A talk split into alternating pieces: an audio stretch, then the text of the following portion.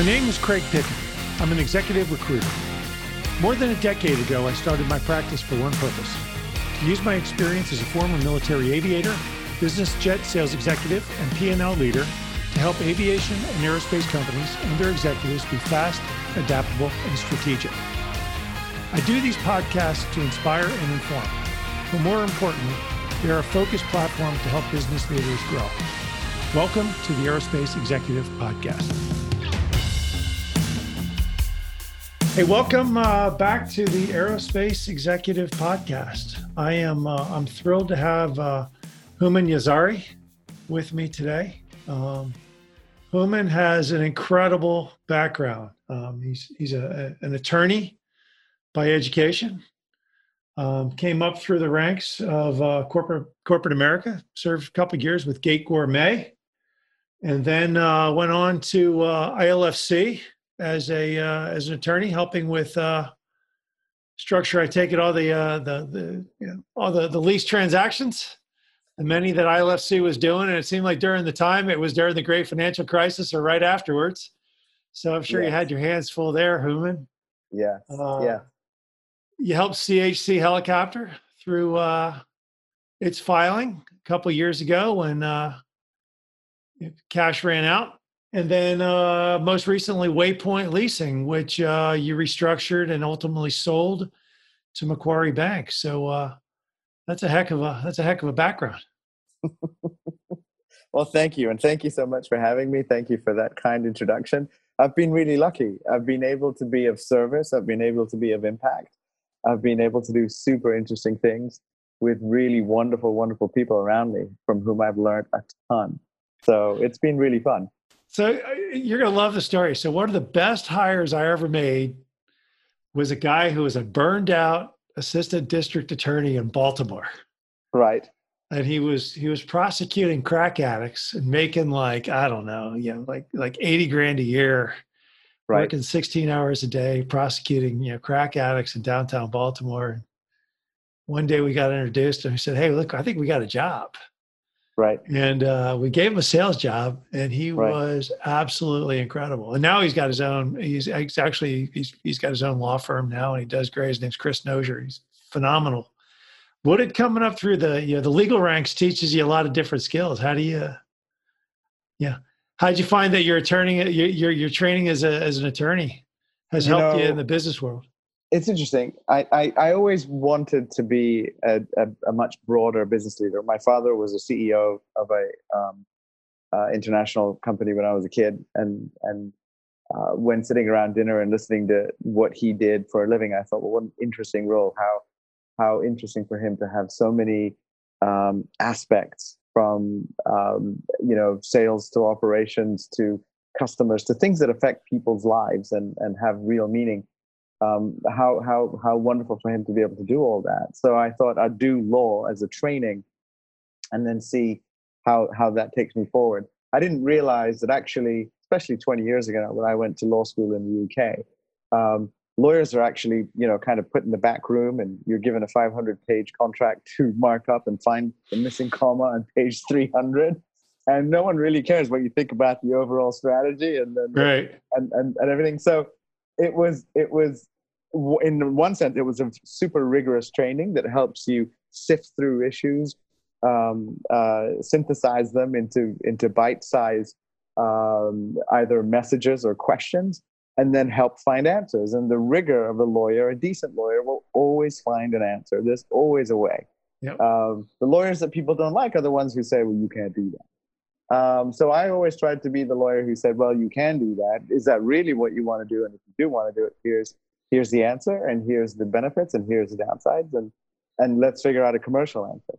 Um, so so so with that training, I I very quickly realized that in restructurings and turnarounds, especially in private equity backed businesses, um, much more of a meritocracy. Didn't matter what your job title was, and in a restructuring where you can't perform your obligations under your contracts and you you you you need to kind of figure out where the what the art of the possible is to rethink your business from scratch the lawyer gets to be front and center and and so i was attracted to the restructuring and turnaround world got to work with the folks at tpg got to work with a wonderful management team at ILFC, working with with CD&R and and and again a wonderful team at, at CHC. Learned a lot and and used my legal skill set to, to basically help drive a commercial issue forward, which was how do you take a business apart, figure out the bits that are worth keeping, figure out the bits that the market still has a demand for, put it back together in a more efficient and more impactful way. Yeah, I think it, I think you said it early on. It's like, hey, look, we're we're going to do a deal here. Yeah. And the question yeah. is, yeah, yeah, how how are we going to get to where we want to be? Yes. Not if we're going to get to where we want to be. And, and yeah, I love that. Yeah. yeah, that's the broad thinking. So and and and look, my way of doing a deal has always been to figure out the win-win, figure right. out how you can make sure that you get to somewhere where everybody feels happy um, because you get people there faster and you get people there with more convic- conviction and more belief. But also being a lawyer, you kind of realize, well, if they're not going to take the carrot, how do you make a stick? And that's always it's always a good strategy to have in your back pocket too. There you go. It makes so, the carrot more delicious looking when the stick is big. yeah, I got you. So hey, look, we're gonna we're gonna roll into we're gonna roll into a different subject here, but you know, obviously there's a lot of fear out there right now. Um, you know, you know, Boeing, you know, the supply chain was already weakened with the MAX. 8,500 airliners now parked. Um, has got to have every leasing company nervous that every contract is going to get renegotiated. I know there's a you know big log jam eventually to clear out, but there's going to be some um, there's going to be nervousness in the meantime, both on the airline side of the house and on the uh, the creditor side of the house. What uh, how how are you seeing all how, how are you seeing all this play out? you know, there's obviously the short term, the medium term, and the long term, right? And in, in the short term, you've had this incredible exogenous shock, and I don't think we've had anything like this before. 9/11 wasn't like this. The global financial crisis wasn't like this. SARS, the Iraq War, oil price shock, nothing. It's it's holistic in in how uh, it's affected the whole world, and and it's it's shock and awe in how how effective it's been in, in shutting our industry down. Uh, short term, I think everyone is trying to figure out how to maintain liquidity because in any business, that's key. That's cash is king. Is is the is is what everyone truly uh, rightly says. Um, and in the medium term, I think one has to figure out well, what's what's the answer? And and you've got you've got the natural um, tendency for everyone to look at governments for uh, help and assistance, and I and I don't really see any other way of doing it. Um, you've got an industry which, through no fault of their own, has had to shut down. Governments have shut down travel, so mm-hmm. it does make sense for the for the government to step in and help. The right way and the wrong way becomes a matter of personal, political, and practical belief. Right. Um, what should airlines give up in return? And you know, should we resent them? Um, we have a capitalist society and, and, and a capitalist way of running our businesses. And airlines have done pr- profit maximization, including share buybacks, including making seats smaller, including charging passengers for drinks and suitcases. Bag, yeah, bags and all the other stuff. Yeah, all that stuff is now coming home to roost. People are like, well, why do we help these people? If you right. think about the, the, the vital part that the airline industry plays in humanity and our society, bringing us together. And Zoom is fantastic. We're Zooming now and, and, and it's wonderful. But there's no substitute for face to face contact, right? There's no substitute for that mm-hmm. human connection that you get when you travel and you sit with someone and I think as as a global society, even though politically we seem to be turning our backs on globalization, the, the, the COVID crisis see, shows us that we're all in it together. And you can't turn your backs on your fellow human beings of different cultures, races, nationalities. And the airline world is is the glue that binds us together in, in many, many ways. Um, I think the governments will bail out the, the airline. But if you think about who, it's going to be the flag carriers and the major airlines that governments kind of support and, and back. And then you have a second tier of private airlines, the low cost carriers. Some are doing fantastic and have cash and probably will last, but many don't. And many won't have the kind of demand that can keep them going. And, and, and they will either restructure and, and the lenders will give them a, a runway to carry on for a while to see whether or not it comes back, or they, they dissipate. And, and then uh, you, you have a uh, smaller demand for a global fleet and I think mm-hmm. whoever's left standing at the end of all this, the, the one of the questions becomes what does the global fleet look like if we've got 27,000 aircraft flying today um, how many will we need 12 months, 18 months, 24 months from now? And given that you know everyone would guess that we will have something like 20 to 25 percent more aircraft, it could be more, it could be less, depending on how long this goes on. Well, what are the aircraft that are going to be required? Um, mm-hmm. Is the Max ever going to make it back? Do you do you um, go and lease a three four year old A320 that that has a market value that used to be around you know 40ish million, or do you just do with a 15 million dollar 15 year old aircraft, right? And gas is at 24 dollars, oil is at 24 dollars. So do you need the, the the new technology? And I think in the old in the wide bodies and the narrow bodies, the answers are going to be different. Eventually, the old stuff will get um, parted out and it will leave our fleets. But in the very short term, you could see that economic incentives are not to go with an equi- new equipment.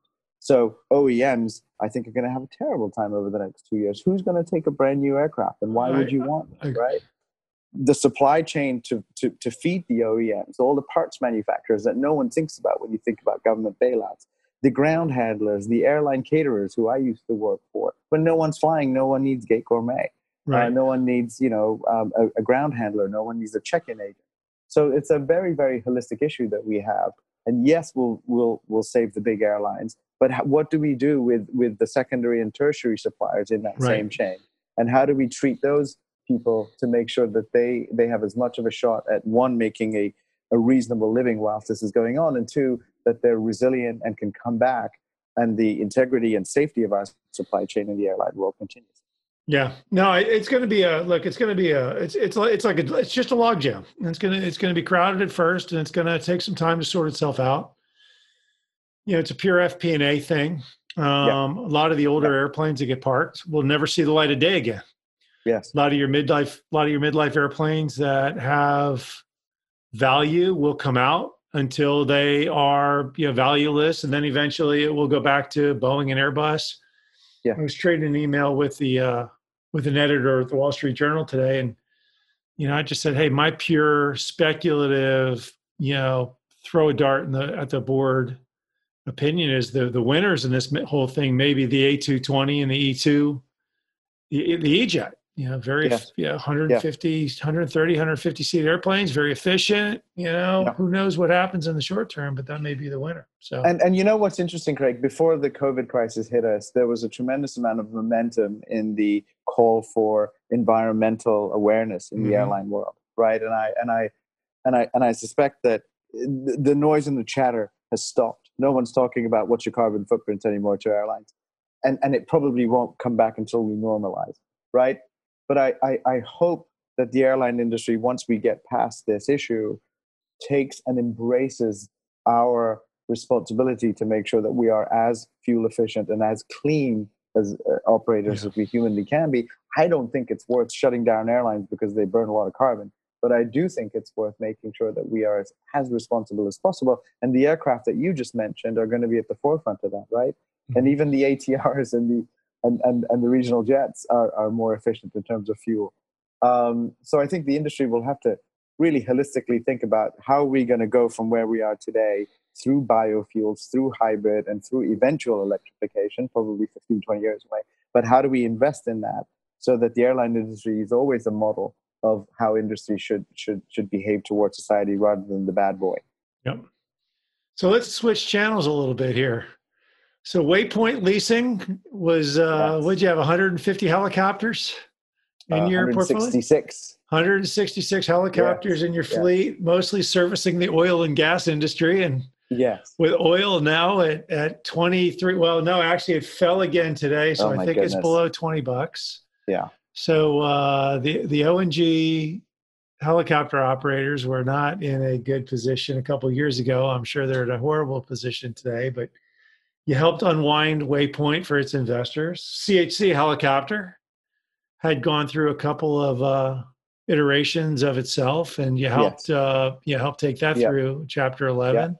Yeah. ILFC, you've managed through uh, AIG and ILFC through the uh, the you know post uh, financial crisis era. Yeah. You've uh and, and you, gate right after 9-11 when the airlines decided to cut costs and the first thing you cut is the caterer. Yeah. You can't cut your fuel or your landing fees or your lease payments.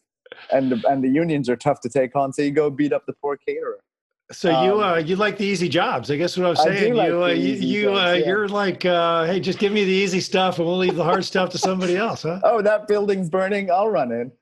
Um, you know, it, it it it's it comes from a desire to again be impactful and to be of service. I, I I think the wonderful thing about a turnaround is that you can you definitely leave a place better than you found it and you make that impact in a very short space of time because usually these things have a very limited cash um, lifeline anyway so you you don't have much time Right. um, so you have to make a ton of decisions in a very short space of time but you know what the wonderful thing it also is that i'll talk about waypoint it was a team and a business that had just taken the wrong bet. Everyone thought oil was going to go to you know 200 or whatever it was. Mm-hmm. So there was a speculative long on oil and fat oil and gas facing aircraft.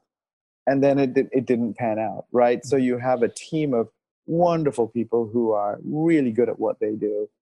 And you have an industry that's exhausted a team that no longer has the right business plan and the right set of assets and it's hard to pivot in the aviation world your assets aren't as liquid as selling a pair of shoes Mhm. um, but if you come in as a leader and you help that team emerge from the crisis with a new vision, a vision that's ambitious, a vision that's inspiring, and you inspire the team to build that vision together, and you do so with the uses of culture, a culture of belonging, a culture of safety, a culture of rigorous analytics and and and over communication. Um, suddenly you see everything pivoting and suddenly you see everything going from oh my goodness we're falling off the side of a cliff to actually we are the best helicopter like leasing team in the industry Right. as we as we see it we see that we have a chance to pivot away from oil and gas to a much broader set of asset classes. And and when i joined we were 93% i think oil and gas. And when we sold the business to macquarie i think we were 64% oil and gas facing. So diversified away to utility helicopters or um, uh, uh, uh, search and, and rescue and medivac helicopters and and electric lines and firefighting. And, and and you see well actually at our core we're helicopter experts and we're we're a financing company.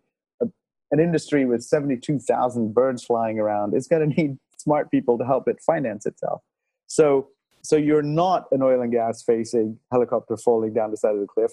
You are a bunch of green berets that are going to go figure out how to use your balance sheet and your skill set and your talent and your dedication to your customers and your relationships with MROs and your relationships with the uh, OEMs to get the best for your clients and obviously your shareholders. So it was wonderful to see the attitude change of the whole organization from uh oh to look at us. We Yeah. we're just you know we're killing it. So, so obviously, when you take these, you know, you know, Waypoint, ILFC, CHC, when you when you take these you know, Gate Gourmet, when you take these roles, you know, you're a distressed company. On the other side, there's somebody who's just hoping they get paid. Yeah. I imagine the conversations get pretty pretty tough, and it's like, hey, look, you know, we're going to pay you something. You're going to take a haircut. The biggest, you know, w- you know, where we meet in the middle is, you know, somewhere, and it's going to, you know, you're going to have to, you know, give. I'm going to give. You're going to give. How do you handle those, you know, difficult conversations with you- the people who are pounding, you pounding on you for their money? You know, it's a really good question, and it's very difficult to answer in some ways, and actually pretty easy in others. You you you you go and analyze your priorities, right? Who are the suppliers that if they cut you off today, you stop working, and who are the ones that you you you you can walk away from? You you figure out your negotiating strength in each position. Um, you figure out your talent retention strategy and who you must have. Um, you figure out, you know, which customers you can't walk away from and which customers are frankly not going to pay you because they're going to go into trouble so Mhm. so you, you and you look at what does the market need from you what is it that you sell and provide that's relevant and what is it that you sell and provide that three weeks ago everybody wanted but today it's not going to sell Mhm. um, and once you review your own holistic position my view on it would be to engage with every stakeholder with as much transparency as possible and say to them, you know, we're okay or we're not okay, but here's our plan to be okay, and here's how you fit in. And Mhm. if you'd like to stand by us and support us when we come out the other side of this, my goodness, is our relationship going to be great, and you're going to be the number one, whatever it is, MRO, lender, OEM, and and we will make sure that that, that we come through this together. And and sometimes that's a message that goes uh, lands on on favorable ears, and sometimes it's a message that that lands on nowhere, and people are like, well. That's very nice, but you better pay me, otherwise I'm shutting you down right? Right. So knowing whether or not you can survive and how you would without him is is right. But I always find that in life, if you're a proactive communicator and if you're as transparent as you can be, most of your results are going to be a little bit better than you know if you just uh, stick your head under under the sand and and and Yeah. just hope for the best, right? Well, it's like anything. It's like, you know, hey, you know, good communication kills a lot of animosity. I mean, it's Absolutely. it's- absolutely. you know, Because not- you're absolutely right. It's trust, right? trust. Everything in business comes down to trust. right. And if you talk, and if you say, do what you're saying going to do, and if you're transparent and you and you show as much information as you possibly can, um, people trust you, and they'll they'll give you a lot more leeway than if you just leave it to the press to tell your story for you Right. and make people assume that because you are X, you're dead. And the reason you're quiet is because you don't have anything to say, so you're probably not going to pay, and then people just shut you off right. And they get and it's the same with employees like if you're in a in a global company at um in in, in- in times of crisis we had 27000 staff at gate gourmet post restructuring we had 30000 before right so there's 3000 people that there was no more room for and i think uh, the only way to do it is to is to be as transparent as possible and to inform people as much as you can and also i'm a huge believer in being as generous to everyone as you humanly can be on their way out. Because in a restructuring, it's not people's fault that they don't have a role anymore. It's the fault of some macro thing or some decision made strategically that has nothing to do with the people on the front line. yeah. So that that generosity is is also something that I think is morally, ethically, and just from a business perspective, the right thing to do. Yeah, no, I mean, I look at you know this whole COVID thing, and you know, in general, I think the airlines have been pretty well run. I mean, you know, some better than others. You know, Southwest Yep. has been a you know, good balance sheet, been a well-run airline for a long time. American was you know challenged a little bit. You know, Spirit was doing great. You know, it's customer service. You know, they were like, hey, look, we are what we are. Yeah. But in general, from a balance sheet perspective, the airlines were all pretty well run, and the airline comes in and shuts them down, and you know, all of a sudden Yeah. now you got thousands upon thousands of employees Yeah. who are thinking about tomorrow. It's like, hey, look, you know, we'll be as candid. I like Gary Kelly coming out with his, you know, Ned Bastian coming out with their uh, their videos and saying, hey, look, Yeah. here's kind of here's the challenge. I think good communication goes a long way. You know, I think in a lot of the email generation, I'll, you know, something's going wrong. I'll send an email or a text. Yeah. I'm like, hey, Yeah. your, your phone's got little buttons on it for a reason. I agree. I agree. As a society, I think we are um, we are we, we text and email too much, especially with difficult conversations. Yeah. And, and if you run towards the conflict rather than run away from it and hope a text covers your backside, I think you're a much much more credible leader, and you will win a much more much higher level of goodwill from your stakeholders, including your employees. So when you're turning a company around or working on a turnaround, what are you expecting from your employees? You know, you're you're communicating with them. What are you expecting from them in return? I expect candor because usually when you go in, you don't know even a quarter of what the people who've been there for three, four, five years know. Right? It's interesting. When I was at Waypoint, I, I, I would say to people, if you had a blank slate and you could rebuild this business from scratch, what would you do? And they'd be like, well, we would we would go after this market, we would do this aircraft type, and we would. And I was like, well, why didn't someone say that to me on day one? right and it's interesting because when you are a leader it's it's it's you have to work hard to make sure that people feel safe and and protected to speak what they feel is the truth. And it might be a radical different situation to what everyone is sort of pretending is the is the reality of the business. Mm-hmm. Not not and, and this this isn't just waypoint. Um, so I expect transparency and I would expect hard work. Any leader doesn't like any surprise. So again, it, it it's it's that openness. Um, I expect my team to be reliable. I expect my team to be um, educated and measured, so they're measuring the right things and they've thought through everything. Um, I hope that the people that I'm surround myself with, everyone says if you're a leader, always surround yourself with great people. And and and you know, there's a you think about well, what does that mean? And and for me, I'd, I'd like people to be coachable. I'd like people to be honest, humble, willing to learn, willing to work hard, being self-aware, and full of integrity and grit. Right?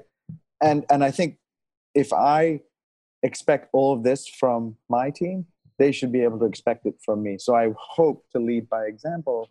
And if you have a team with that dynamic, I think you'll be fine, no matter what the world throws at you, be it COVID or, you know, God yeah. forbid, a, a, terrorist attack or whatever. You're going to be okay. What are you telling them? You know, so you're, yeah. What are you telling them? You know, company's in a mess. Company's a mess, and everybody knows it. But you know, look to turn it, you got to go recruit. You got to go get some, you know, serious. You, you know, either some new skill sets. You know, look, the, you know, the banks, the leasing companies, everybody's going to need workout people. You know, coming yeah. up in about six months. I mean, I was laughing the other day. The busiest people in three months are going to be the uh, the OBGYNs. Um,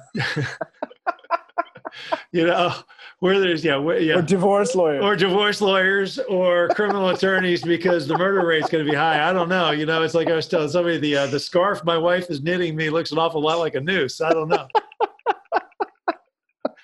Here's but, the cashmere news, Craig. But uh, you know, you, are gonna you gotta go get talent. You got to get you know, different skill sets. And, and and when you're out recruiting them, how you how you telling them your vision? You know, it's uh, hey, this this company's a mess. Everybody knows it's a mess. The industry's in a lot of turmoil. How do you convince somebody? Hey, look, pack up your family, come uh, come join my. Yeah, this is great for you for anybody building a team. How do you how do you get them to you know, you know embrace your vision for the future? You know, it's it's interesting. Um, I've always tried to be ultra candid in interviews. I won't sugarcoat it. I will try to almost scare people off to to to make them understand that, you know, this is risky, this is difficult. This is going to make you work a lot harder. In return, you will be part of something meaningful. You will have 7 years worth of experience in one, so like dog years, you'll learn a lot and it could turbo boost your career. So yeah. if you're in for that, I will nurture you, I will support you, I will have your back, and I will do everything I can to make you shine like a bright star because that's how we're all going to win together. And if you and if you don't want to do it, don't do it. It's totally fine. You know, nine out of ten people wouldn't want to do this, and and people kind of self-select. Um, and it's easy to use that methodology now, where it's very, very true and clear, um, even in good times, I would try to sort of you know make people understand that there's a lot expected of you here, and if you want to be part of that, come on in, and if you don't, it's totally fine. Yeah, I got, I, I, hear you, and that's you know, a lot of people. It's interesting. They tell me, "Hey, look, I want to, I want to be at the place where I can really make a difference," and you know, the, but then they're afraid to sort of leave their their safety net and you know when i think about you know i think about yeah hey look there's some great companies out there. There's some great big companies. Yeah, yeah united technologies collins aerospace honeywell etc yeah you, yeah. you hear a lot of people going well i run a 400 million dollar p&l now. Why would i want to go to a 50 or 60 million dollar company? Well because you told me that you wanted to make a difference. Yeah and the, yeah. 50 or 60 million dollar companies hey they need a players too i mean you know more so yeah, yeah. than you know it's yeah. it's like i tell the it's like the guy in the tugboat you know it's the guy in the tugboat yeah. needs a really good crew too uh, absolutely and look if you've got a 60 million company i would go in there with us with a mindset of i'm going to turn this into a 600 million dollar company craig so it's an opportunity it's an opportunity exactly I got you. So, uh, you know, I look at the the banking structure now. I look at what the government's doing, putting a lot of money into industries in general. Yeah. I think aviation, aerospace bounces back. I think it's going to be a little while. I mean, look, realistically, yeah, I'm usually an optimist. I think realistically, airlines are going to probably not come back. I'm hoping Thanksgiving, Christmas maybe is the catalyst that gets them back to full boat and then into Q1 yeah. 2021, but it's probably going to take that long. It's going to take that long to get there. We'll have a tremendous amount of disruption. I think you're absolutely right. The demand isn't as elastic as a V shape. Um, we don't know when this virus is going to go away and whether it resurges once we ease off on our um, social restrictions. Um, I think I think having had 14 good years in the aviation industry and a tremendous amount of capacity expansion, there's going to be a um, years and years of rebuilding because I think airlines will go away, the weaker ones. I think the leasing companies that are facing those airlines will go away mm-hmm. and we'll have a glut of aircraft. And then the strong leasing companies, on the one hand, they'll have wonderful opportunities to buy good assets at prices which will look like a screaming bargain compared to where they were three weeks ago.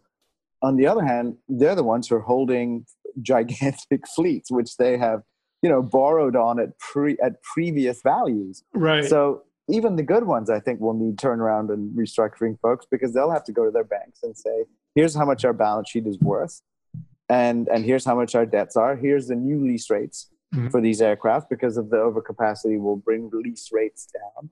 Um, yep.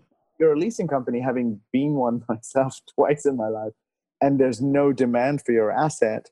The only tool you have is to reduce your price. But but you still bought that asset at a certain number yeah. and you still have debt debt and interest payments at a certain number.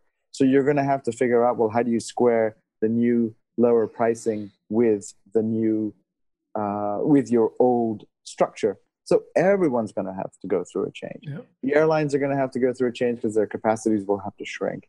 The mros there's going to be less of them. The end of life part out and storage guys i think can go start to think how they expand and grow, they'll, they'll probably benefit from all this. Mm-hmm. Um, the ground handlers, the caterers will have really, really difficult times, and they'll have to keep their operations intact and be able to accordion their way back up as the airlines flow. So you, are absolutely right. This is a multi-year rebuilding of an industry. Uh, hopefully, we come back stronger, and as as we said earlier, more socially aware of the importance of this business. And I wonder whether the regulators will force us to do that. Well, you know, hey, look, the that could be the max, you know, the max thing. Uh, yes. You know, and and and look, the last max issue, the wire bundles under the cockpit. You know, yep. my my my personal, you know, opinion, unfounded opinion, just an educated guess, is that was the FAA proving one more time right. to the world that we're boss. We'll look at everything, and the airplane will not fly until they say it's ready to fly. Right. Right. Um, right. Yeah, that's you know that's you know that's it. But you know, on the flip side, there was a lot of new money coming into the industry. Uh, it came in late. It was you know a lot of people probably had no business investing in engines and airplanes and whatever else came in, and they were paying top dollar. Yeah. For everything. Yeah. They'll get flushed out you know it's the strong will get stronger. It's it's it's less of what the what this thing is doing doing to us in a lot of ways but what it's doing for us. Yeah. And it could bring back a lot of players even stronger than they you know, than they are now i think guess. that's right. And and and look uh, unfortunately off the back of this difficulty there'll be some incredible buying opportunities. I think so as well. Um yeah. you know like i yeah. Boeing's going to be here in 10 years um, yes. Airbus will be here in 10 years. Yeah. GE engines and Rolls Royce and Pratt and Whitney will be around in 10 years. Yes. Um, it's great technology. So, hey, I appreciate you coming Thank on. You. Stay safe down in Texas, and uh, let's get you, you back too. on in a few weeks after this thing clears out, and we'll talk about Perfect. what the uh, what the aftermath looks like. I appreciate it. Thank you so much. Awesome. I hope you enjoyed the latest edition of the Aerospace Executive Podcast. You can reach out to me directly, Craig at NorthstarESG.com, or check us out at www.northstaresg.com.